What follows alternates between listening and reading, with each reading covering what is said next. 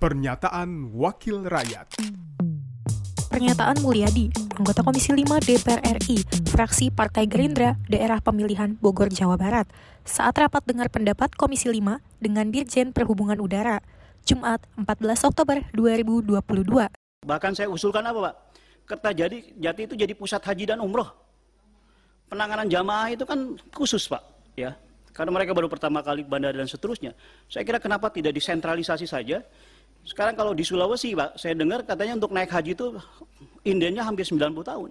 Artinya apa Pak? Potensi pasar umroh akan tinggi Pak.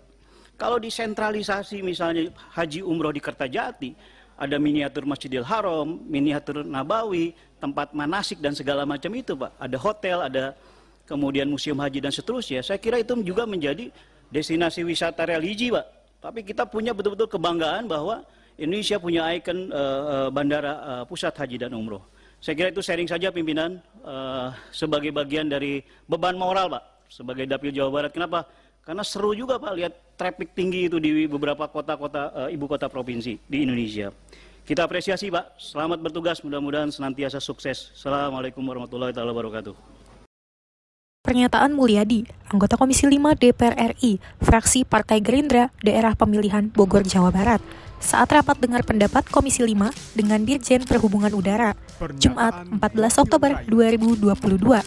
Produksi TV dan Radio Parlemen, Biro Pemberitaan Parlemen, Sekjen DPR RI.